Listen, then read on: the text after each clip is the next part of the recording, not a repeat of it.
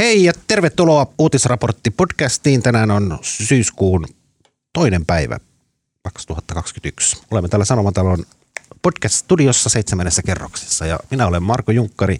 Tuuraan edelleen Tuomas Peltomäkeä ja meillä on nyt Marian kanssa meillä on iloisia uutisia. Tuomas ei ole lopullisesti kadonnut. Hän lähetti meille, meidän viimeksi lähetyksessä pyydettiin Tuomas Peltomäeltä niin kuin elonmerkkejä. Ja hän lähetti meille valokuvan itsestään talonsa katolla. Mä pyysin lupaa julkaista sen, mutta mä en saa, jotta rakennusvalvonta ei kiinnostu asiasta. Anteeksi Tuomas. Mutta se näytti ihan oikealta talolta. On ja me päätellään, koska Tuomas seisoi selvästikin talon katolla, niin ilmeisesti se on niin kuin sieltä peruskivestä niin kuin jotain on tapahtunut. Talossa on katto. Joo. Tuomas, hop hop, me täällä otetaan sua. Eli Tuomas palaa jossain vaiheessa lokakuussa ja sitä odottaessa. Ja tuo äskeinen heleä naisääni oli Maria Manner. Terve Maria. Terve. Mitäs, mitäs sul menee? No, tässä uutisviikkoa töiden keskellä Afganistan ja edelleen miettinyt nyt hieman veikkausta ja vihreitä tätä Noniin. lähetystä varten. No niin, ja sitten on Emil Elo. Eikö sun sijaintipaikkaa siis HS Visio? Taitaa olla työsopimuksessa, joo. Esittänyt sä aina puhelimessa, että HS Visiosta hei, vai Helsingin Sanomista? Mä en itse asiassa tiedä. Mä en, mä en ole koskaan noterannut, kumpa mä sano. Mä pitääkin alkaa keskittyä siihen, ehkä mitä mä sanon. Kyllä mä yleensä soitan vaan Eloemil terve. Tai Sanomilta tai jotain. No mitäs sulle kuuluu? Oikein hyvä. Mulla loppu loma ja pääsin nyt sitten lepäämään töihin. Mitäs sä teit lomalla? Mä olin aika paljon Ruotsissa ja Turun saaristossa. Miksi? Mä oon kotoisin Turusta ja sitten mulla on paljon kavereja Ruotsissa. Et mulla asuu varmaan siis enemmän Ruotsissa turkulaisia kavereita kuin Helsingissä. Kaikki paino Ruotsiin. Siitä on paljon lyhyempi matka ja halvempi ja työmahdollisuudet aika paljon moninaisemmat kuin Helsingissä. Mistä se johtuu? Mä suhtaudun siis, kuten kaikki helsinkiläiset, vähän kyynisesti Turkuun, mutta mä olin taas kesällä käymässä siellä, niin jotenkin turkulaiset on, jotenkin ne pukeutuu kauhean siististi. On kauhean silleen niin kuin No se on varmaan se manner, lä- mannermaisen näköisiä. länsimainen kulttuuri. Ai se on, se on niin kuin tulee Turun kautta tänne muualle. Niin, sehän on vanha Hansa-kaupunki. Turku on kiva kaupunki. Mä, mä siis ihan per, periaatteen vuoksi pilkkaan Turkua, mutta mä oikeasti pidän Turusta. No hyvä. Voidaan edetä rauhassa. Kyllä. Ja tota, t- tänään me puhutaan veikkauksesta, Suomen rahapelijärjestelmästä ja siitä, miten se silmiemme edessä murenee tässä päivä päivältä. Tai sitten ei. Sitten puhutaan vihreistä. Ensi viikolla on budjettiriihi. Vihreät uhittelee. Eilen Maria Ohisalo sanoi, että Sanna, Marin, Sanna Marinin pitäisi hoitaa työnsä ja pitää hallitus kasassa ja muistaa ilmastotoimet. Ja sitten me kolmantena aiheena puhutaan, tota, taitaa olla ensimmäinen kerta tämän podcastin historiassa, kun me puhutaan Formula 1. Eli Kimi Räikkönen, tämmöinen maailmanlaajuinen uutispommi. Kimi Räikkönen lopettaa uransa. Ei se vissi kauhean yllätys kyllä ollut. Kai. Eikö hän ole yli 40? En tiedä. No, Yleensä urheilussa, jos oot yli 40, niin sitten se sun lopettamisuutinen ei ihan shokkina tuu. Joo, ja varoitetaan, varo- varoitetaan jo etukäteen, että tietomäärämme Kimistä on aika pieni, mutta sehän ei koskaan ennen käy estä meitä jostain. Mm.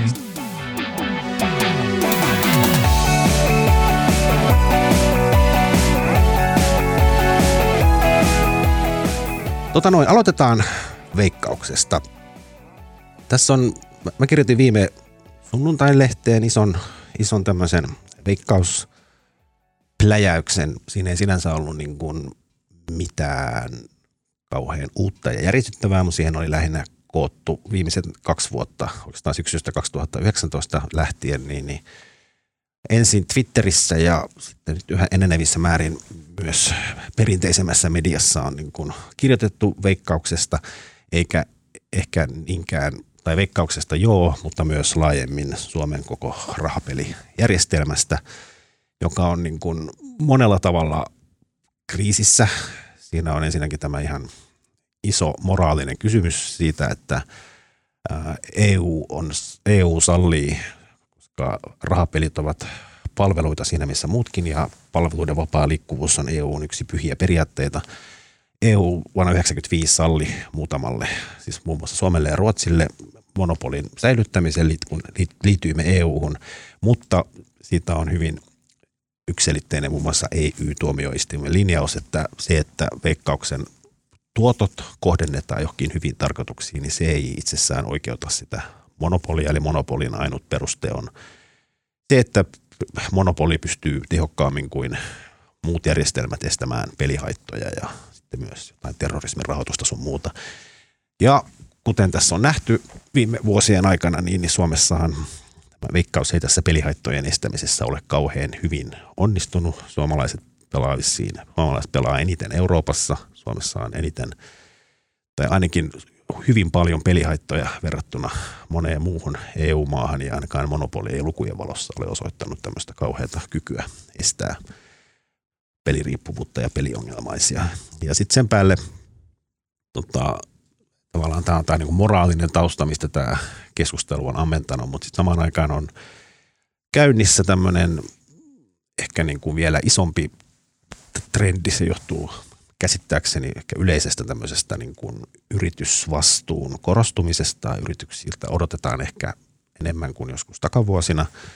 Ja sitten myös se, että koko uhkapelimarkkina on, kun muuttuu nopeaan tahtiin. Ulkomaiset pelintarjoajat tarjoavat netissä jo nyt pelejä ja tota, ymmärtääkseni esimerkiksi tota, näiden raha-automaattipelien siihen samaan slottiin lasketaan myös tota, digitaaliset tämmöiset tota, ne nyt onkaan slottipelit. Mm, kasinopelit. Kasinopelit. Ja tota, tästä potista niin, niin tällä hetkellä niin kuin näiden ulkomaisten tarjoajien kasinopelit, slottipelit on jo noin 40 pinnaa.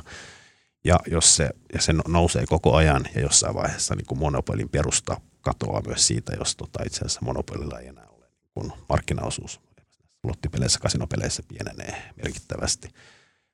Ja sitten vielä mä just lopetan monologin, niin, niin sitten tavallaan tämä markkinan muuttuminen, ulkomaisen kilpailun kiristyminen ja sitten samaan aikaan koronan takia veikkauksen nämä pelikoneet olivat muutaman kuukauden kiinni ja sen jälkeen niitä pelikoneita on vähennetty 18 500 yli 10 000 ja sitten on myös jatkuvasti monessa vaiheessa tullut tunnistautumista sun muita rajoitteita, niin, niin tota, se on, arviot on, että tämä vanha raha-automaattiyhdistyksen osuus tästä yhdistyneen uuden veikkauksen tuotoista, niin se ehkä on lähivuosina puolittuu sitä entisestä. Eli se, se rako on aika iso, kuinka paljon veikkaus tuottaa ja näistä tuottoja on jaettu sitten järjestöille ja muihin hyvin kohteisiin. Nämä tuotot vähenee ja nyt pitää joka tapauksessa keksiä joku uusi malli. Mä lopetan tähän. Mitä te tuumaatte tästä tilanteesta?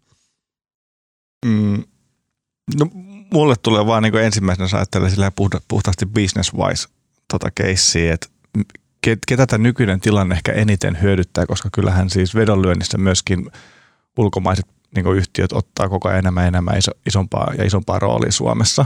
Et veikkauksen niin osuushan laskee myös siinä aika paljon, niin on laskenut vuoden 2010 jälkeen – ja tällä hetkellä nehän on ihan unelmatilanteessa.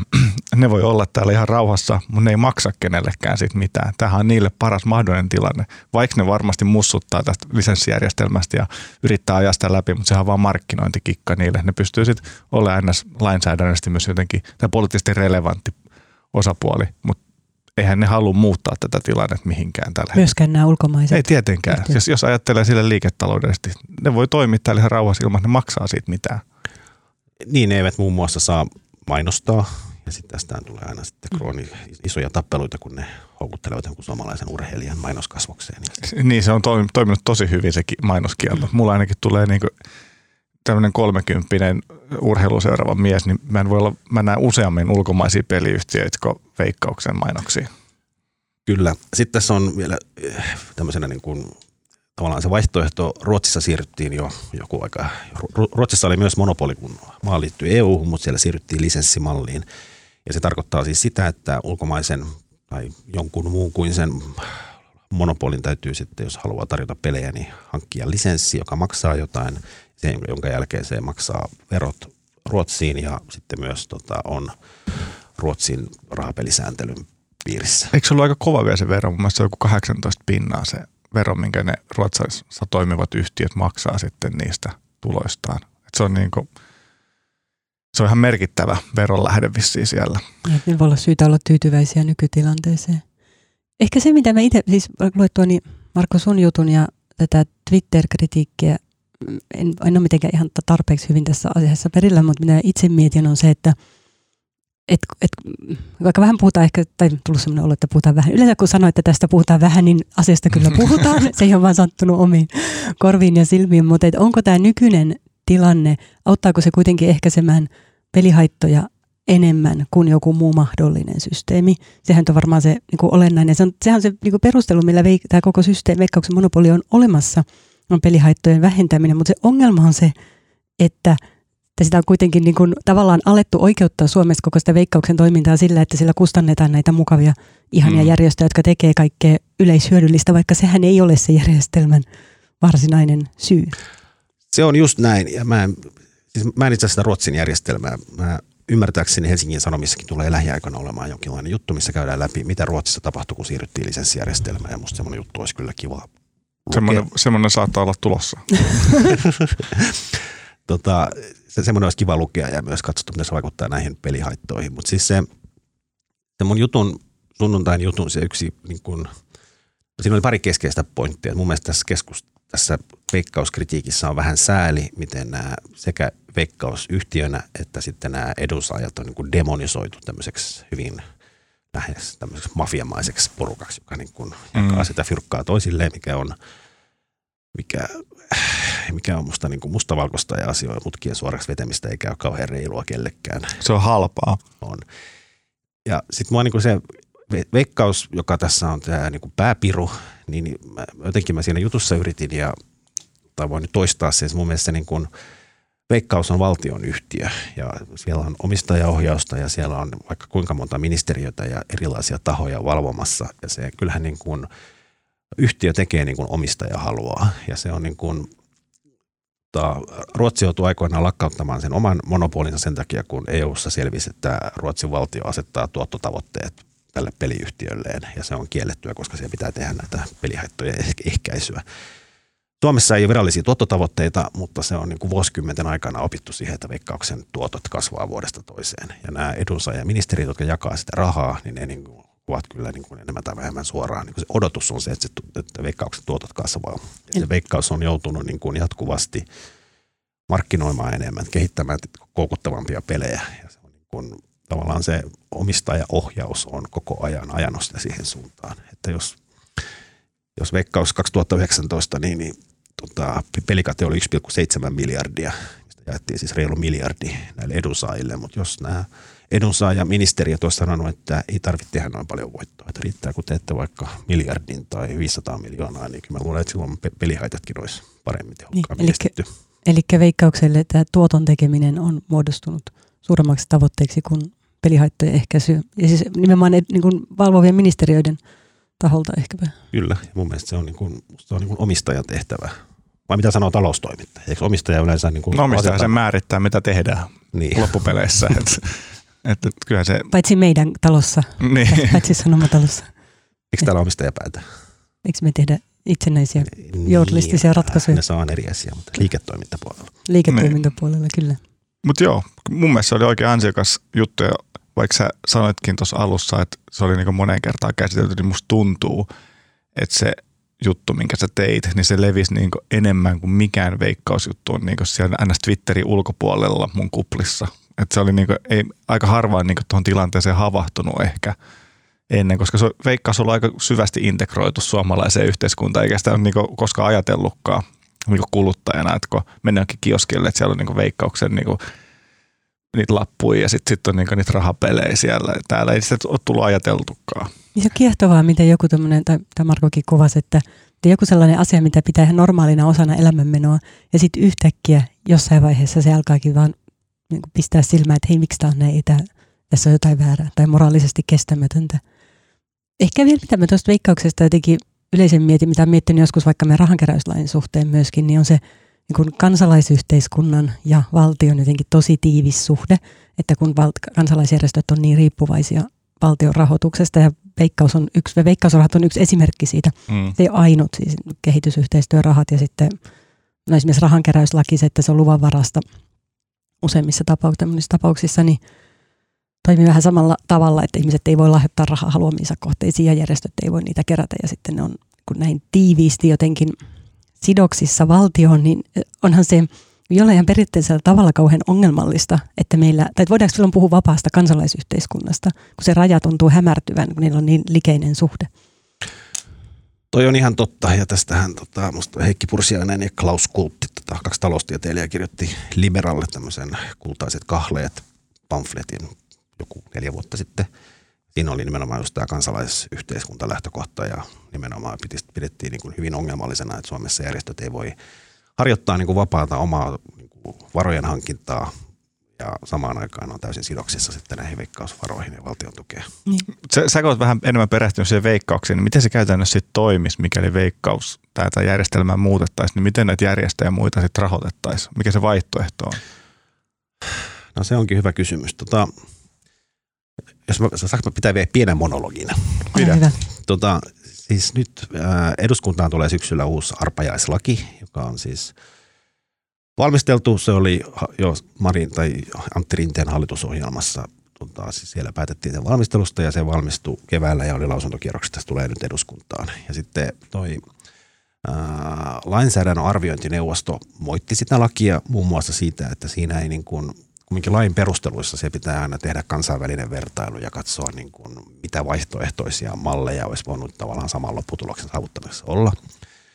Ja se tota, äh, arviointineuvosto paheksui tai ihmetteli sitä, että siellä, ei niin kuin, siellä vaan sanotaan, että Suomessa säilyy monopoli, että siellä ei niin kuin edes selvitetty tota, lisenssimallin vaihtoehtoa. Se oli niin kuin jo kategorisesti suljettu pois, mikä ei niin kuin, se, että se asia olisi niin kuin jollain tavalla pohdittu tai katsottu, miten se Ruotsissa on toiminut, niin sehän ei tarkoita, että Suomessa on siirretty lisenssimalliin, vaan se olisi niin kuin ollut yhtenä niin kuin analyysin pohjana siellä, että mitä muita vaihtoehtoja on.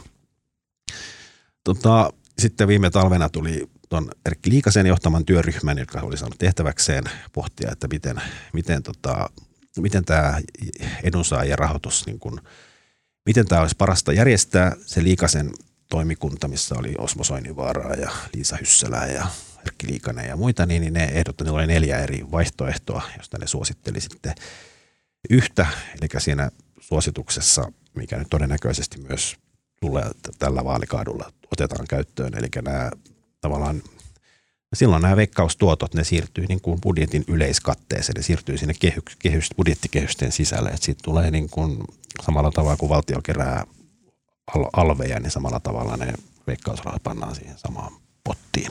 Ja sitten ne jaetaan, sitten ne jaetaan tota, samalla tavalla edunsaajille, mutta tota, ne on, mikä edunsaajia tietysti huolestuttaa, että sitten ne on, sit siellä on sosiaaliturvan samassa vaakakupissa sosiaaliturva ja tota, lähetystöt ja tota, ties mitä ja järjestöjen tuki ja ne pelkää, että se he, heilahtelee. Ja nyt siis järjestöt on jo esittänyt, että joo, voidaan siirtyä budjettirahoitukseen, mutta se pitäisi korvamerkitä jotenkin se niin kuin mm. järjestöille. Mutta sehän, olisi, sehän on ihan niin kuin absurdi ajatus, koska silloinhan ei mikään muuttuisi. Samalla mm. tavalla se raha nytkin menee budjettiin, mutta se on vaan niin kuin korvamerkittyä. Mutta ne tavallaan mutta sitten, se, sitten niin kuin samalla tavalla nämä todennäköisesti samat opetus- ja kulttuuriministeriö ja sosiaali- ja terveysministeriö sitä rahaa jakaisi ja varmaan samalla tavalla kutakuinkin nytkin, että annetaan järjestöt ja edunsaajat jättää hakemuksia ja niitä sitten hyväksytään tai ei hyväksytä.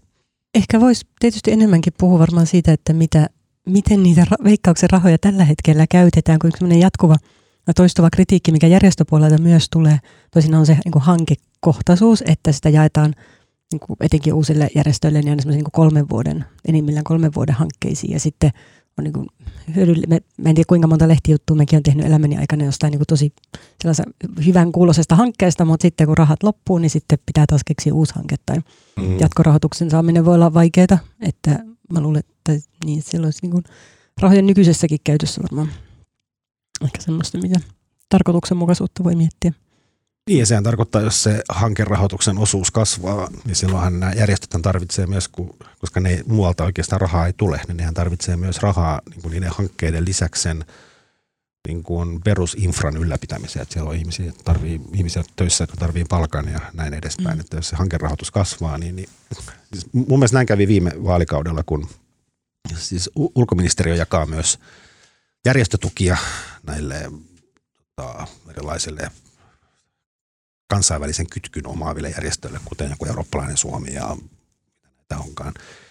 Ja silloin Timo Soinin aikana niin tukia leikattiin tosi rajusti ja siirrettiin nimenomaan tähän hankekohtaiseen suuntaan. Ja silloin myös aika moni järjestö joutui niin lopettaa ja vähintäänkin irtisanomaan ihmisiä ja lopettamaan mm. enemmän tai vähentämään toimintansa ja näin, koska se hankerahoitus on niin kuin luonteeltaan erilaista. Mutta eikö Ruotsissakin sit tavallaan lisenssimarkkinoilla ne ulkomaiset peliyhtiöthän tavallaan osallistuu sitten näiden järjestöjenkin rahoitukseen, mitä mm. nyt Suomessa ei tapahdu sitten, että kaikki ne ulkomaiset peliyhtiön rahat menee tällä hetkellä ulkomaille. Et, et periaatteessa siinä olisi niinku yksi argumentti sen puolesta, että se lisenssijärjestelmä voisi olla hyvä, mutta sitten taas toisaalta mä ymmärrän kyllä ehkä senkin näkökulman. Ensinnäkin mun mielestä veikkaus on niin, niin monipuolinen aihe, että se riippuu mikä tulokulman sä otat siihen, kyllä. niin sitten se niin näyttäytyy ihan eri, erilaiselta. Että just se, että et mikäli tavoitteena on ä, pelihaittojen vähentäminen, niin eihän se loogisesti silloin voi olla, että otetaan lisää toimijoita alalle. Niin se, se, sekin tulokulma on mun mielestä niin jotenkin merkittävä siinä. Tämä on, on hirveän monimutkainen keissi ja onneksi mä en ole poliitikko, joka päättää tästä asiasta. Se on hyvä. Ja vielä yksi, mikä jotenkin mulla jotenkin itse jäi miettimään semmoista, että niin kun nämä veikkauskriitikot puhuu veikkauksen verirahoista, miten ne on yhdetty sieltä peliriippuvaisten selkänahasta ja tuhottu ihmisten ja elämiä ja perhe, perhesuhteita ja muuta. Mutta miten se niin kuin oikeastaan sitten niin kuin muuttuu? Että jos se veriraha on nyt siellä niin kuin kehysten ulkopuolella, jos se siirretään sinne kehysten sisäpuolelle samaan niin. sammioon, eikö se nyt ole samaa verirahaa edelleenkin? Niin kuin, eihän se niin kuin, eihän se muutu yhtään. Niin onhan se ongelman ydin varmaan jossain muualla. Niin tuota mä tavallaan aluskoin niistä, että, että että onnistuttaisiko jollain muulla järjestelmällä paremmin hillitsemään pelihaittoja. Mm. Vai olisiko niin veikkausjärjestelmä. Mutta tietysti jos on, meillä on paljon tahoja, jotka, joiden intresseissä ei ole se, että veikkauksen tulot pienenis. Niin, mm. tota, niin ja sitten sit kuitenkin näiden ulkomaisten yhtiöiden intresseissä ei ole missään nimessä mikään pelihaittojen vähentäminen varmaan tällä hetkellä, koska ei niiden tarvitse miettiä sellaisia asioita. Näin, näin on. Ja onhan sitten vaikka niin kuin jutussa nyt puolustin näitä järjestöjä ja tuen saajia, koska mun mielestä se tavallaan kategorinen demonisointi on niin kuin tyhmää. Mutta onhan se niin kuin, tota, mikä oli esimerkiksi siinä Heikki Pursiasia siinä Kultin kirjassa, niin onhan se niin kuin, siis näillä joka alalla on vielä niin kuin, niillä on valtava määrä järjestöjä ja sitten niillä on joku tämmöinen keskusjärjestö, kuten esimerkiksi SOSTE, joka on näiden sote-alan järjestöjä, tämmöinen keskus, keskusjärjestö. Ja sitten niillä on, niin kuin, niillä on sitten valtava lobbauskone sillä Sostella, joka tehtävä on niin kuin lobata lisää rahaa sille alalle. Eli ne käyttää niin kuin veikkausvaroja siihen, että saisi lobattua itselleen lisää veikkausvaroja. On tämä niin kuin, on tämä niin jotenkin... Kuulostaa tehokkaalta. Onhan toi jotenkin absurdia. Ja, tota, ja sama, samaa monella muullakin alalla. Että siis tavallaan se koneisto pelkästään siihen, että nämä järjestöt lobbaa itselleen enemmän julkisia rahoja, niin sekin on, niin kuin siihenkin menee aika paljon julkisia rahoja. Joo, mielenkiintoista. Joo, ja sitten vielä ehkä pari sanaa, mä oon Dika ollut äänessä, mutta siis, siis oletus on se, että, tämä, se, että nämä veikkausvoittovarat siirtyy budjettiin tai sinne niin kuin kehysten sisäpuolelle, niin sitten todennäköisesti päätetään nyt syksyllä. Siitä on perustettu just tämmöinen valtios, valtiosihteerien komitea, joka nyt pohtii sitä.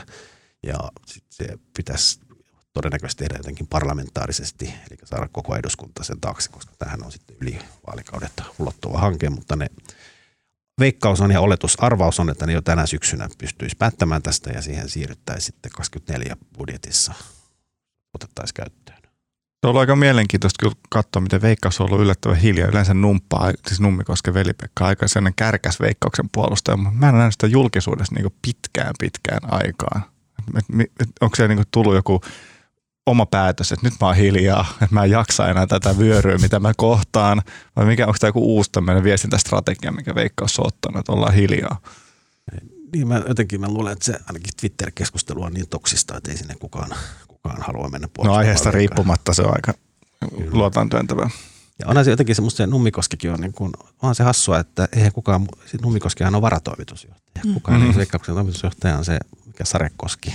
Joo. Kukaan, kukaan, onko, sitä, onko se olemassa? Niin kuin. Se, se on se joku avatar.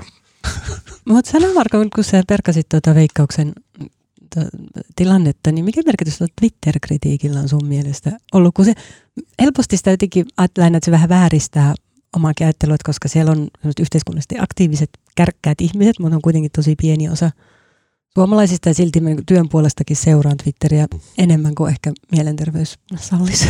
mutta mutta mietin, että niin, onko se vaikuttanut tähän missä määrin tuohon? Mä en, en oikein osaa sanoa. Siis on varmaan, ja vaikka se on pieni osa kansasta on siellä Twitterissä, mutta kumminkin toimittaja on siellä ja se varmaan se jollain tavalla vaikuttaa, mutta musta tuntuu, että tämä keskustelu olisi joka tapauksessa varmaankin lähtenyt johtuen jo ihan siitä, kun nämä veikkauksen tuotot laskee. Niin mm. se raha on tässä kumminkin se niin kuin isoin. Niin se maailma muuttui ennen Twitteriä jo. Kyllä, ja oli muuttumassa.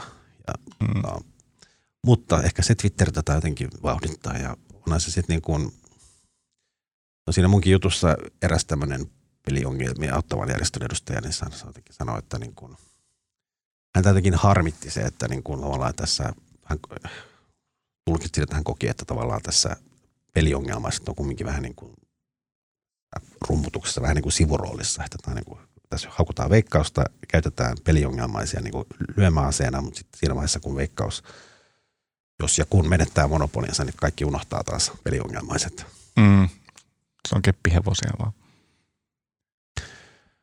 Mut joo, oli muuten mielenkiintoinen. Mä vähän on tehnyt taustatöitäkin tämänkin eteen. Ja siis 2017 Ruotsissa tehtiin sellainen lisenssimarkkinaraportti, monisatasivuinen Håkan Hillstedt taisi olla miehen nimi, joka sen teki. Ja sitten tämän raportin perusteella aika pitkälti muovattiin se Ruotsin lisenssijärjestelmä. Ja ne oli tarjonnut sitä Suomenkin poliitikoille nähtäväksi. Et siinä on muun muassa ihan parikymmenen sivu englanninkielinen tiivistelmä, jos Ruotsi ei taivu. Mutta kuka ei ole luottanut sitä luettavaksi? Ehkä sille tulee vielä käyttöön. Ehkä.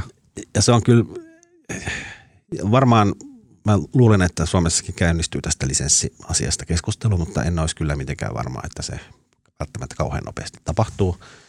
Ja nyt esimerkiksi just tämä arpajaislain uudistus, jos se saadaan nyt syksyllä eduskunnassa päätettyä, niin se tulisikaan jo vuodenvaihteessa voimaan, mutta sit siinä on, siinäkin on vaikka mitä uutta.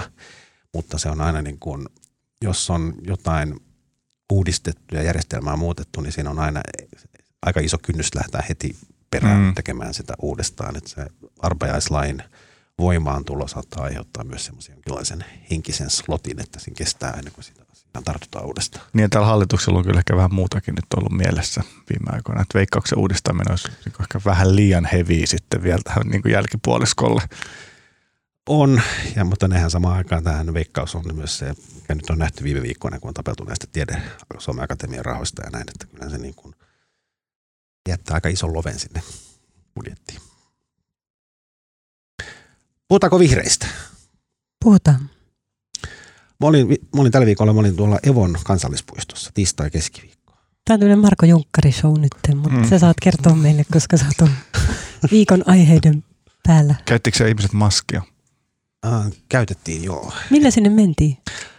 Tota, Evon kansallispuisto on tuossa, tiedätkö missä se on? Ah, mä kuulin, että sä sanoit Kevon. Evon. Mä ihmettelinkin. Evon. Että, mä kuulin mitä... Elon. Onko mulla joku kansallispuisto?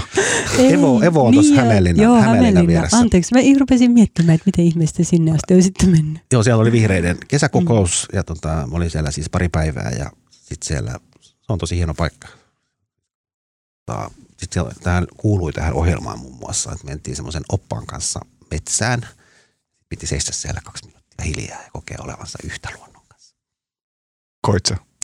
Koin, koin. Sitten tosi mua häiritsi, kun siellä oli joku vihreiden viestintäihminen, joka kännykkä soi koko ajan. Mutta siis niin muuten. Okei, okay, hyvä. Oli hieno paikka, se on aina Majavan tekemä pato. Majava kyllä. Mutta se oli kiinnostavaa. Siis ensi viikolla on budjettiriihi ja tuolla taas niin kuin vihreät haukkuivat muun muassa pääministeri Sanna Marinin, että pitäisi nyt pääministerin vastuulla hoitaa nyt nämä loput, loput hallitusohjelmassa linjatuista ilmastotoimista, että Suomi olisi, tota, pääsisi siihen 35 tavoitteeseensa. Ja tota, nyt pitäisi mitä 11, 11 miljoonaa megatonnia vai mitä se onkaan nyt päästä päätöksiä tota, päästöjen leikkaamisesta. Ja se on aika paljon – milläs mielellä olette sitten seuranneet yhtään viikon budjettiriitä ja tätä ilmastopäätöskeskustelua? No vähän, mutta vaikuttaa, että vihreiden parissa on aika paljon turhautumista tilanteeseen ja semmoinen fiilis, että nyt pitäisi jotenkin saada, tai viimeiset hetket saada hommia tehtyä. Ja mm. sekä siis sen puolesta, että hallituskausi kuluu ja sitten kaikki tietää, että ennen vaaleja on erityisen vaikea saada varmaan sellaisia päätöksiä läpi, mitkä keskusta olisi valmis hyväksymään. Ja sitten toisaalta tietysti kaikki noi, siis kyllähän uutiset jatkuvasti ja raportti ilmastonmuutoksen etenemisestä varmaan lisää myös semmoista mm. tiettyä kiireen tuntua. Miksi ne kohdistaa painetta sillä Sanna Marinille eikä suoraan vaan keskustalle? No. Koska eihän varmaan Sanna Marin ole silleen, niin kuin, että se oikea tulppa siinä. No niin, mä itse asiassa juttelin tänään erään tämmöisen vanhemman, vanhemman politiikan seuraajan kanssa, joka sanoi, että ne ei ole tämmöistä näin, tämmöistä kielenkäyttöä niin kuin hallituksen sisällä nähnyt sitten, kun tota, Paavo Väyrynen ja Kalevi Sorsa tappeli joskus 80-luvun alussa. Että, tota, Raikkaat esimerkit. Paavo Väyrynen, Kalevi Sorsa. Tässä jotenkin puhutaan nuoret naiset hallituksen johdossa, mikä muuttuu poliittisessa kulttuurissa. Joo, vertailukohtana. No, mä luulen, että siis se, sehän oli ihan harkittu, että toi Ohisalo syyllisti Sanna Marinia, koska tavallaan hallitusohjelmassa sovittiin näistä ilmastotavoitteista. Mm. Ja kyllähän Sanna Marin on myöskin niin kuin tavallaan ratsastanut tämän ilmastonmuutosvastaisen hallituksen niin kuin, ottanut myös niin kuin itselleen gloriaa mm. siitä tässä pitkin matkaa. Ja siis tämä hallitus on tehnyt niitä päätöksiä jo siis vihreiden mielestä ja ilmeisesti myös ilmastopaneeli ja muut laskee, että siis, jotta Suomi pääsisi sen hallitusohjelmassa linjattuihin tavoitteisiin, niin noin puolet on jo tehty ja toinen puolisko pitäisi tehdä nyt budjettiriihessä.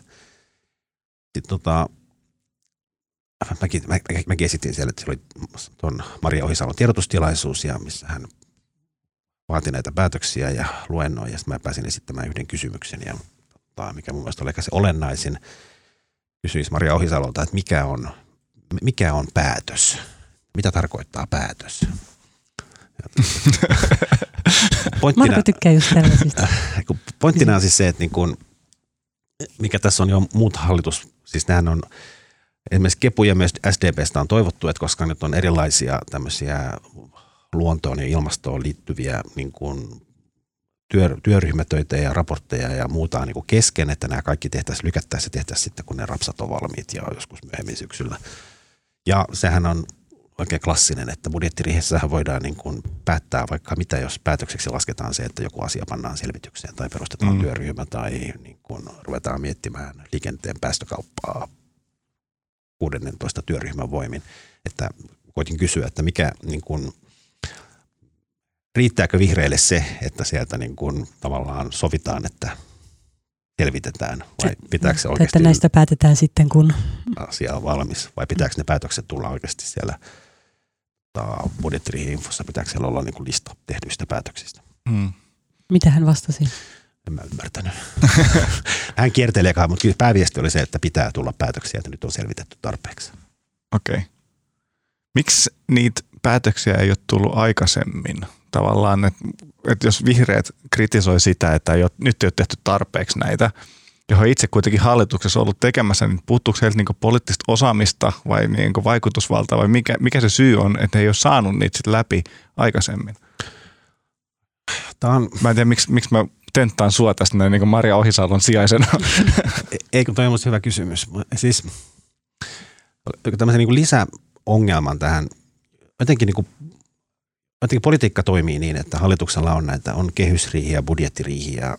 Se on vähän niin kuin työmarkkinaneuvottelut, että suljetaan ne tyypit koppiin ja sitten ne vääntää ja tappelee ja tulee sitten kopista ulos ja on mm. niin asiat tehty kompromissia, pakettia ja asiat on – saatu niin kuin joku antaa jostain periksi ja joku saa sitten jotain ja jokainen saa jonkun lemmikkinsä itselleen tärkeän hankkeen läpi ja sitten luopuu jostain muusta. Mutta tässä nyt on ollut niin kuin, hankaluus on ollut se, että niin kuin vihreät ei oikeastaan niin kuin missään vaiheessa ole, siis ne ei ole, ne on puhunut tota, monta kuukautta tota, puhunut näistä ilmastopäätöksistä, mutta ei ole annettu, ne, vihreät ei ole antanut sellaista niin kuin listaa. Meidän pitää tehdä, ykköstavoite on toi ja kakkonen on toi ja kolmonen on toi ja nelosena mm. on sitten liikenteen päästökauppa esimerkiksi.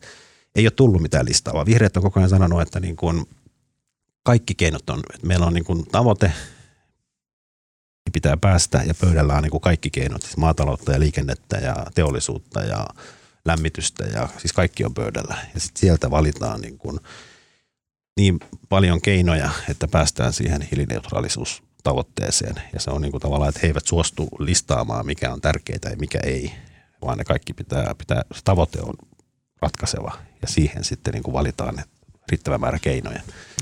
Ja tähän ollaan muille hallituspuolelle, varsinkin Kepulle, niin kuin, että eihän ne niin kuin, eihän tuommoisesta, niin kuin, tuossa, tuossa oli vaikea lähteä edes riitelemään, kun sä et niin kuin tiedä, mitä sä vastustat. Niin. Sä vastustat, vastustaa niin kuin kaikkea. Okei. Okay. No, mutta silti toi kuulostaa musta kummalliselta. Jos tiedetään se tavoite, että kuinka paljon suurin piirtein, jos nyt meillä on kuitenkin hallitusohjelmassa sitouduttu Mm. On. siihen, että 2035 Suomi olisi hiilineutraali. Näin. O- On, mutta siis, kun ne, siis, siis kun ne kaikki ne keinot on, koska siis ei ole niin kuin, et eihän ne, ne, ne, ne, keinothan ne, ne ei koske vaan, niin kuin, että niissä vaikuttaisi vain niin kuin ilmastoon, vaan ne kaikki Mm. vaikuttaa sitten jonkun ihmisen toimeentuloon tai Mm. liikkumiseen tai Mm. lämmityskuluihin, että kaikki on, niin kuin, niissä on hyvin... Niin, no muutenhan ne olisikin helppoja. Mutta tämä oli siis, tämä jatkuu nyt siis monta viikkoa nyt kesällä, tämä kun vihreät ilmoitti, että tota, keinot ovat sivuasiat, lopputulos ratkaisee, mutta sitten ne viime vai toissa viikolla oli sitten vihreiden puoluejohdon ja ministereiden kesäkokous, missä ne julkisti sitten niin kuin jonkinlaisen mahdollisia uusia toimia listan, jossa on siis vähän niin kuin muiden vaatimuksesta liikenteen päästökauppaa ja sähköautojen ajoneuvoveron kevennystä, lisää lataus- ja jakeluinfraa sähköautoille ja biokaasulle, lämpöpumppujen, sähkökattiloiden sähköveroluokan alennus, uusiutuvien polttoaineiden sekoitevelvoitteen nostaminen, ää, päästövähennystavoite uudelle maatalouden CAP-tukikaudelle, pellonraivausmaksu, mikä itse asiassa pellonraivausmaksukin on niin kuin, siis maatalouden päästöt on, kuten tästä nyt on myöskin kuultu, niin ne ei ole 2000-luvulla juurikaan laskenut toisin kuin kaikilla muilla sektoreilla. Maatalous on pysynyt kutakuinkin ennallaan, monet on, viljelijät on varmasti tehnyt ilmastopäätöksiä, mutta kokonaisuus ei ole laskenut. Ja sitten tulee hämmästyttävä iso osa niistä päästöistä tulee näistä turvepelloista.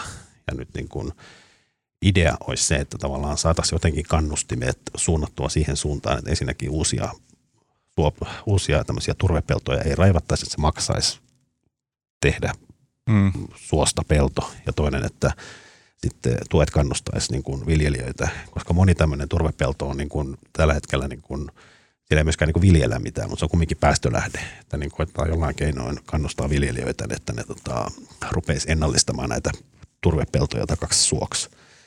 Mutta nyt vihreät julkistaa listan ja tota, näistä ne nyt sitten vääntää. Mutta tällä niin jos ajattelee pelistrategisesti, niin mikä syy Kepula on niin tavallaan suostua mihinkään, mitä vihreät vaatii turpeesta? Eihän- mi- mi- mitä ne voi tehdä? Mit, mitä niin kuin, että ne, vastaa silleen, kun se vanha Pirkka-Pekka Petelyksen sketsi, kun, että niin kuin, mitä sitten? niin kuin, mi, mitä sitten? Että voitte vaatia, mutta mitä sitten? Että niin kuin, et, Niin. et, et, et me ollaan niin saatu jo vähän niin se, mitä me haluttiin tästä hallituksesta. Että et meidän ei ole mikään ihan pakko olla tässä enää Mm. niin tekemässä näitä päätöksiä. Toi on, toi on musta kans olennaista. Siis vi- vihreäthän nyt taas tuolla kesäkokouksessa, niin siellä kävi näitä taustakeskusteluja, niin kyllähän ne niin kuin moni sanoi, että vihreät on kuitenkin vaan kieliasemassa hallituksessa. Jos vihreät lähtee, niin hallitus menettää enemmistönsä. Että ne pitää nyt käyttää tätä vi- vipuvartta.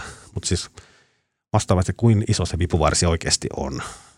Nyt on puolueen puheenjohtaja jäämässä vanhempainvapaalle Mm. jos nyt hallitus kaatuisi, kai yritettäisiin sitten jotain muuta hallituspohjaa, mutta jos tuloksena olisi eduskuntavaalit haluksi, onko vihreät valmis kärsittämään vaalitappion kuntavaaleissa ilman puheenjohtajaa, Niin. miten innokkaasti ne lähtisi niin kuin tällä hetkellä eduskuntavaaleihin. Niin, eikö, voisiko ajatella, että tämä kuntavaalitulos tässä näkyy myös vähän vihreiden semmoisessa tarpeessa ärhäköityä näissä asioissa. Mutta saanko kysyä, nyt mullakin on Markolle kysymyksiä, No. kun, ennen kuin huomaa, että kello käy ja tota, kohta varmaan tuolta tulee toi pom- pomoilta viesti, että ju- juttu tänne ja pitää lähteä tekemään sitä, mutta tota, että niin vihreiden siis kuka tulee Ohisalon tilalle? Tämä oli minusta kiinnostava kysymys nyt syksyllä. Milloin hän jää po- Jos mä nyt oikein, mun mielestä se vauva on laskettu aikaan kai joulukuussa, olisiko ollut. Joo. No milloin sitten vanhempainvapaalle jää vähän ennen sitä? Ku- Marras- kuukausi ennen Marraskuussa hän voi, eikö kaksi kuukautta ennen voi jäädä? Niin, jota, jotain sellaista. Joo. No se onkin musta hyvä kysymys, että siis tämä on, budjettiriihi on siis ensi viikolla ja tota, vihreiden puoluekokous on siis niin kuin sen ensi viikon viikonloppuna, viikon päästä, 11. päivä. Ja tota, tämä on siinä mielessä hauska, koska kehysriihessä silloin keväällä, missä Kepu kriisiytti koko homman, ja siellähän se yksi kriisin syistä oli se, että se oli, siellä oli keskustan puoluevaltuuston kokous oli silloin viikonloppuna, piti olla heti sen kehysriihen jälkeen. Sitten se keskeytettiin se kokous ja sitten kepulaiset pääsivät riehumaan maakunnassa puoluevaltuuston kokouksissa. Ja, tota, Mulla on mielikuva kepulaisista riehumassa maakunnissa. tässä on nyt itse sama tilanne, että nyt on sitten budjettiriihi ja viikonloppuna on vihreiden puoluekokous, mikä on niin kuin, tota, tota, tavallaan se riihi pitää saada, sitä ei voi venyttää oikein sen mm. yli, koska vaikka se on etäkokous, mutta sanotaan näin, että puoluekokouksessa ihmiset lähtee yleensä aina laukalle, niin se voi olla enää vaikea hallita sitä vihreitä sen viikonlopun jälkeen. niin, niin, tota, se on kiinnostavaa. No siis todennäköisesti vihreiden ja siis puoluekokouksessa valitaan siis myös Maria Ohisalo jatkaa, hänelle ei ole vastaehdokasta ja myöskään puoluesihteerille ei ole vastaehdokasta. Mutta siellä on vara, varapuheenjohtajista on kauhean kisa. Monta varapuheenjohtajaa vihreillä on? Niillä on kolme ja, ja ehdokkaita on kahdeksan vai yhdeksän. Ja onko niin, että siitä ensimmäisestä varapuheenjohtajasta sitten pitäisi tulla No näin se voisi olettaa. Ohisalon ja siis toisemme perussuomalaisilla piti niin kuin etukäteen ehdokkaan ilmoittaa, että mihin hakeeko hän ensimmäisen varapuheenjohtajan paikkaa vai toisen vai mm. kolmannen. Mm. Tuolla vihreillä – tota, siellä on siis nippu varapuheenjohtaja ehdokkaita, niillä on tämmöinen siirtoääni äänestystapa, missä joka kierroksella tippuu joku vekka ja se äänestetään aika monta kierrosta ja sitten se, joka on viimeisenä pystyssä, niin hänestä tulee sitten ensimmäinen varapuheenjohtaja. Okei, okei. Okay, okay. No mitä siellä kuiskuteltiin, kenestä tulee? No siis, no siellä on varapuheenjohtajista varmaankin siellä on Iiris Suomela, tämä nuori tamperelainen tota, kansan ekan kauden edustaja. Sitten on tota, Atte tämä Arjanne, Arjanne joka on tota, tämmöinen ehkä ainakin talouspolitiikassa ehkä vähän tämmöinen, hän on sitä mieltä, että veroja, veroja, veroja ei voi määrättömästi nostaa. Eikö hän ole vähän se, mulla on tullut sellainen fiilis, että se on vähän Antero Vartija-maineen. Vähän Antero eli ehkä vähän ehkä oikeistolaisempi tähän vihreiden hyvin vasemmistolaiseen keskiarvoon verrattuna. Ja mies. Ja mies. Mm. Sanon tämän siksi, että vihreillä on. Mä muuten näin hänet, just ennen kuin mä tulin tänne studioon, hän ajoi voiskoottarilla tuossa Sanomatalo edessä. Kyllä. Atte Harjan. Joo. Mikä on voiskootteri? Se on semmoinen skootteri, minkä sä voit, tai potkulauta. Niin, niin joo, sähköpotkulauta. Ja, sähköpotkulauta, joo. Ja sitten todennäköisesti valitaan, tota, valitaan siis kolmanneksi puheenjohtajasta, en tiedä mikä näiden järjestys on, mutta siis äh, tarkistaa pätkii. Tota. Eikö Fatim Diarra ollut kanssa? Emma Kari. Emma Kari ei ole ehdolla. Ei Emma Kari on ryhmänjohtaja. Tota, oh, Fatim okay. Diarra saattaa tippua. Se, tota, katsotaan. Puhukaa jotain muuta, mä kaivan Tämä on tänne. hyvä radiota, kun Marko Junkkari googlaa. Marko Junkkari etsii kännykästä jotain salaisia viestejä. Joo. Mutta ihan rauhassa, kyllä me odotetaan. Joo. Ottakaa. Onko sulla ne jossain listassa siellä? Ei, kun mulla vaan, koska mä oon... Niin. Eikö tähän väliin voi sanoa, että vihreät oli nostanut kannatustaan tämän päivän tosi noin Kallupissa 0,5 prosenttiyksikköä. Mutta se laitettiin Pekka Haaviston Afganistan näkyvyyden piikkiin. Anna Holopainen. Aha. Maakuntien edust- kansanedustaja tota, Kakkois-Suomesta. Okay. Tämä oli siis ehkä arvaus tuolla, mutta se on kiinnostavaa sitten, mitä, mitä sitten tapahtuu, koska niin kun helpointahan olisi se, että jos Maria Ohisalon tuuraaja olisi sitten sekä puheenjohtajan tuuraaja että myös ministerin tuuraaja. Mm. Mutta tota, se ei välttämättä menekään niin. Että se voi olla, että ainakin jotkut vihreät ovat sitä mieltä, että esimerkiksi Iiris Suomelan ei välttämättä pitäisi olla ministeri, hän on aika nuori. Toki jotkut on myös vahvasti mieltä, että Iiris Suomelan pitäisi olla ministeri, mutta se voi olla, että ne jaetaan. Eli joku ensimmäinen varapuheenjohtaja jatkaa sitten hoitaa puheenjohtajan tuurausta ja sitten valitaan erikseen joku ministeriksi. Tulkitseeko meni, että vihreissä on siis väkeä, jotka ajattelee, että Iris Suomella, ehkä, joka on siis nuori, mutta myös aika kärkäs ja punavihreä, eikö vain feministi, että hän ei olisi jotenkin niin kuin puolueen ehkä kannatukselle hyvä, paras mahdollinen keulahahmo, vai onko, se, onko kyse vain siitä, että hän olisi ministerinä niin kuin kokematon, koska on niin nuori? Niin, mä en osaa Mikä, varmaan tätä lähestyä. Siis, Kyllä sen Iiris Suomelalla on myös paljon kannatusta ja hän on nuorten, mm. nuorten eh, vihreiden ehdokkaana siinä puheenjohtajistoa ja näin. Ehkä se ajatus lähtee myös siitä, että kyllä se Atte Harjanne, joka olisi niin kuin, vihreiden eduskuntaryhmä on hyvin naisvaltainen, siellä on kolme mm. miestä ja se on myös hyvin vasemmistolainen, niin se Atte Harjanne toi siihen vähän tämmöistä niin kuin monimuotoisuutta. Olemalla liberaali oikeistolaisempi mie- mies. keski-ikään, keski-ikään lähestyvä mies. Mutta tästä tulee, niin kuin, mä luulen, että tästä saadaan ensi viikosta tulee vielä ihan hauskaa, koska tota, Markolla on semmoinen ääni, kun sillä on aina silloin, kun se tietää enemmän kuin se haluaa kertoa. Mm. Se johtuu joko siitä, että se, tai ehkä silloin on tulossa joku juttu asiasta, mitä se haluaa kir- vielä mä, kirjoitan, paljastaa. mä kirjoitan sunnuntai-lehteen tämmöisen Mä arvasin. spekulaation Mm. tästä. No niin. Sitten puhutaan Kimi Räikkösestä. Nyt mä vaikenen. Mä kerrankin on hiljaa, jos mä en tiedä jostain asiasta. Niin, Emil, mitäs, sattuko sun sieluun, kun sä kuulit tämän jär, jär, järisyttävän uutisen, että Kimi Räikkönen lopettaa Formula 1? Uh, no siis se, miksi mua kiinnosti ehkä koko asia, että mä en tuntenut mitään, kun Kimi Räikkönen ilmoitti lopettavansa. Et Ei, siis, siis mä en, mä en vajonnut minkään tyhjyyteen, mutta siis mä rupesin miettimään tuossa noin, että, että se on kuitenkin maailman kaikkien aikojen tunnetuin suomalainen. Ja, ja nyt se tavallaan poistuu areenalta. Onko tunnetumpi kuin Mannerheim? No Kimi Räikkösellä on Sibelius. Aasiassa niin satoja miljoonia fanclubilaisia. Joo, Mannerheimilla, kuinka monta niitä oli? Ei ehkä niin montaa. Ja Sibeliuksella kuinka monta IG-seuraajaa? Kimillä 2,4 miljoonaa. No joo, enemmän kuin Sibbellä. Niin joo. Mutta tavallaan se, että mitä merkitystä sillä on. Että kun me aina puhutaan näistä, että, että nyt joku suomalainen tunnetaan maailmalla. Ja m- mitä väliä sillä on? Tavallaan, että se on vähän syvempi kysymys ehkä. Että mitä merkitystä sillä on, että Kimi Räikkönen on satojen miljoonien ihmisten, en mä tiedä idoli, mutta semmoinen jonkinnäköinen auktoriteetti heidän niin ajattelussaan Niin, suomalaisena. Onhan se hauskaa. Ja Onko se, onko se maabrändityöryhmän kautta, kannalta mitään merkitystä? on sekin sille yksilön kannalta on se hauskaa, kun silloin aikoinaan, kun pääsi vielä käymään ulkomailla, niin oli se kiva, että sitten oli ainakin jonkun ulkomaalaisen kanssa jotain puhuttavaa, jos se tiesi Kimi Räikkösen Mm. esimerkiksi. Siinä Se on kyllä totta. tämmöinen niin kuin, sinänsä nyt ei ole kauheasti väliä. Mutta kyllähän siis olen Kimi Räikkönen niin kuin, tota, nimenomaan, ei, ei maabrändityöryhmä ehkä keksisi Kimiä, mutta siis eikö Kimi nyt edustanut nimenomaan tämmöistä niin kuin ynähdyksiin ja yksilauseisiin vastauksiin perustuvaa tämmöistä suomalaiskansallista kommunikaatiokulttuuria ja sun muuta.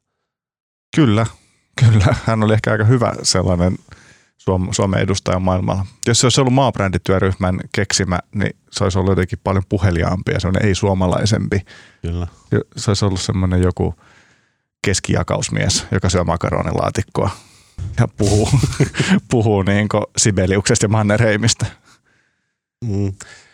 Joo, mutta oliko tämä yllätys siis? Eikö Ei, sitä ei, ei, ei tämä ollut mikään se yllätys. odotettu, oletettu, että se lopettaa? Joo, me tehtiin itse asiassa alkukesästä vai onko se keväällä, me tehtiin sellainen palkkavertailu suomalaisista urheilijoista. Ja mikä oli mielenkiintoista, niin Kimi Räikkönen on todennäköisesti miljardööri. Onko? Joo. Herranjestas. Se on tienannut pelkästään palkkatulolla, oliko se 320 miljoonaa plus sit yhteistyökumppanirahat päälle. Ja mitä keskiverrosta, jos sä sijoitat indeksiin, eikö se kymmenes vuodessa aina tuplaannut rahat, ja se on ollut 20 vuotta kuljettajana. Se asiantuntijoiden mukaan olisi hyvin epätodennäköistä, että hän ei olisi miljardööri. Ja hän tavallaan loi uuden standardin suomalaisille, mitä urheilussa voi tienata. Niin. Eli var, siis, jossain vaiheessa ihmettelin, miksi hän jatkaa sitä uransa, että tota, se aika heikossa tallissa, eihän hän nyt urheilullisesti ole mitään saavuttanut tässä. Ei, pariin ei se jaksa, siis harrastus. Kyllä se sai silti, se sai ihan minimipalkalla, mitä se sai nyt viime vuodesta enää 10 miljoonaa. Et se oli ihan niinku palkkakuopassa periaatteessa verrattuna aikaisempiin tienesteihinsä. Joo. Mutta se on varmaan ollut, kun ei ole mitään muutakaan tekemistä. No mitähän Kimi rupeaa nyt tekemään? No musta onkin lohduista, mä en usko, että Kimi lähtee Suomen kotimaan politiikkaan. Ei mistä sen tietää? Voisiko se lähteä? Niin, se, kyllähän siinä olisi tilausta. Olisiko siinä sellaista... mä oon siis, koska mä oon epäillyt tosi kauan, että Teemu Selänne tulee jossain vaiheessa takaisin. Sitten kun ne lapset Kyllä. on käynyt koulut ja sitten Teemu tekee semmoisen ison comebackin Suomeen suoraan Arkadianmäelle, niin voisiko Kimikin odottaa, että lapset käy koulut, koska kyllähän se pääsisi heti, niin kuin ainakin ryhmyriksi asti. Kyllä. Ja kyllähän Kimi on, niin kuin, sehän on Suomen ykkösjulkis. Sehän on niin Oh. mun mielestä jokainen tämän juorutoimittaja antaa siinä kuin vasemman kätensä, jos pääsee haastattelemaan Kimiä. Ei saa sanoa noin, mutta Kimihän on ollut On se sitä har, niin harvaa aalistaa, mitä Suomesta löytyy. Kyllä. No niin, nyt mennään meidän loppusettiin. Tota, Maria, kun sä lähdet tota viikonloppuna, kun hallituskin on nyt melkein poistanut kahden metrin tota, turvaetäisyyden, että nyt voi mennä tonne, nyt voi mennä tonne piknikille kierimään kavereiden kanssa nurmikossa ja juomaan skumppaa. Punk, punkkeja en kieri. Tota, Ja mitä sä meinaat, tota, mistä sä voisit vauhkota? mä voisin ehkä vauhkota, palaisin vähän aiheeseen, josta me puhuttiin viime viikolla, eli Afganistanista. Ja mä sellaisen kirjailijan, jota mä haastattelin viime viikon sunnuntai-lehteen, niin silloin kun me puhuttiin viime viikolla uutisraportissa, niin mä en tiennyt vielä, että pääseekö hän pois. Hän oli yhä Afganistanissa ja näytti siltä, että hei, mahdollisesti sieltä voi lähteä monestakin syystä.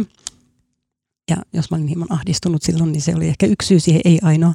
Se on muitakin ollut pulassa, mutta sitten viikonloppuna just niillä hetkillä, kun lehti meni painoon, niin mä sain tietää, että hän on pääsemässä sieltä pois.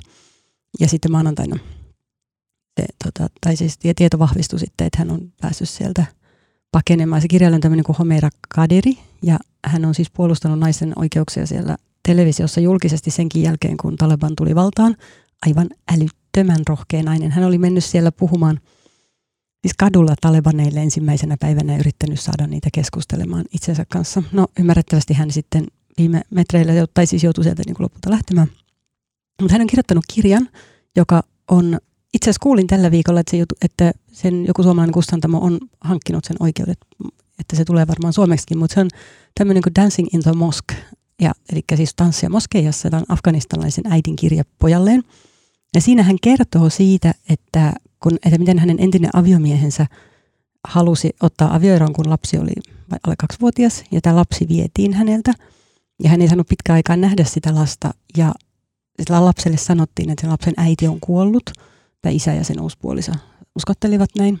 Ja huom, tämä isä on Talebanien vastustaja. Hän ei ole siis mikään niin kuin semmoinen niin partaa ja uskonnollinen, mutta silti hyvin niin tässä mielessä ei mikään kyllä naisten oikeuksien puolustajakaan tai lapsen.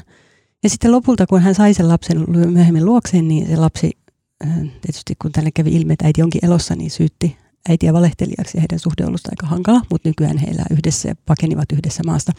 Hän kertoo siinä kirjassa jotenkin tosi koskettavasti nuoruudesta Afganistanissa ja minkälaista se oli Talebanin vallan aikaan. Hän opetti siellä tyttöjä ja siinä vaihtelee nämä niin kirjat pojalle ja sitten sen arjen kuvaus sodan, sodan repimässä maassa. Ja se löytyy esimerkiksi Amazonista sähkökirjana, kannattaa lukea. No niin, mitä se Emil? Mitä sä haluaisit suositella ystävillesi, turkulaisille ystävillesi? Mm. No mä, mä luin viikonloppu aikana, itse asiassa nyt jotenkin tämä formaatia, mä jatkan, mä luin Oskari Saaren sen Hintsan tota, viimeisen vuoden. Ja se oli jotenkin, mä täytin just 34 ja mä oon ajautumassa sellaiseen niin keski-ikäistyvään kotiloelämään, missä miss, miss, missä kaikki on tosi tylsää ja makaronilaatikon tuoksuista ja mä niin fi, fiilistelen lähinnä hermesetasta.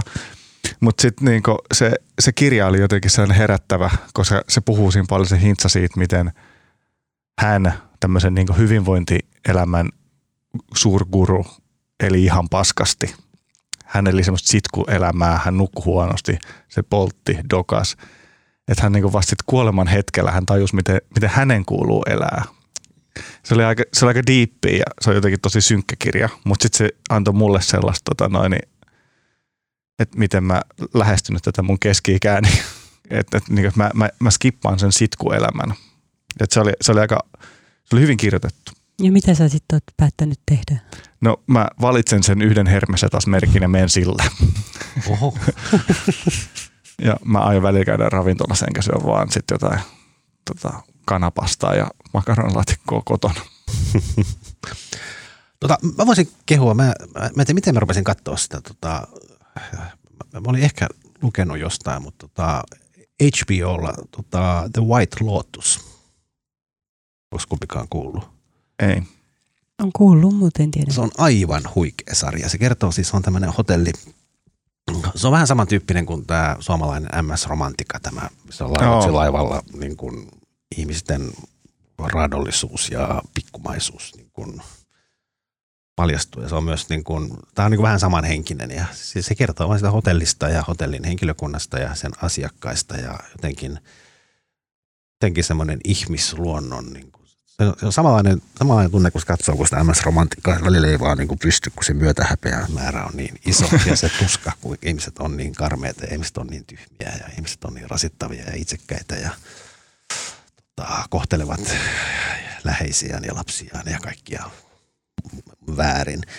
Ja se on vaan niin kuin ihan älyttömän hienosti tehty, siis loistava dialogi. Ja tota, mä, mä itse asiassa rupesin katsomaan tätä siellä vihreiden kesäkokouksessa illalla, kun nukuin. En saanut unta hotellissa. Mä katsoin vissiin aamu kolmeen tota, The White Lotus-sarjaa. Suosittelen. Aivan huikea hyvä sarja. Miksi et sä ollut missään bileissä? Eikö siellä kuitenkin kesäkokouksessa luulisit, että siellä on aamu kolme jotain muutakin tekemistä kuin hotellihuoneessa HBOn kattominen? No joo, no siis näin mäkin oletin sinne lähtiessäni, mutta itse asiassa tässä kävi niin, että kun me olimme siellä Evon kansallispuistossa ja siellä ei ollut tarpeeksi majoitusta, niin, niin meidän piti matkustaa sitten tonne 30 kilsaa tota, hotellimajoitukseen ja se hotelli oli tämmöisessä tota, keskellä ei mitään semmoisessa kauppakeskuksessa, joka oli kiinni ja siellä ei, niin kuin, ei siellä ollut mitään. Se oli, Kauppakeskuksessa. kyllä. Ei, Teijät oli, toimittajat oli kärrätty sinne. Näin kävi ja vihreät jäivät sitten itse pitämään hauskaa siellä kansallispuistossa. Musta Kuulostaa hyvin järje, Mm. suunniteltu Toi ei ollut vahinko. kokoukselta. No niin, kiitoksia hyvät kuulijat. Tämä oli tässä. Ensi, ensi torstaina taas jatketaan. Minä olen Marko Junkkari. Kiitos Maria Manner. Kiitos. Kiitos Emil Elo. Ole hyvä. Ja meille teki äänet ja kuvan ja kaiken Janne Elkki, joka näkyy tuolla lasin takana. Kiitos Janne. Mukavaa viikonloppua kaikille.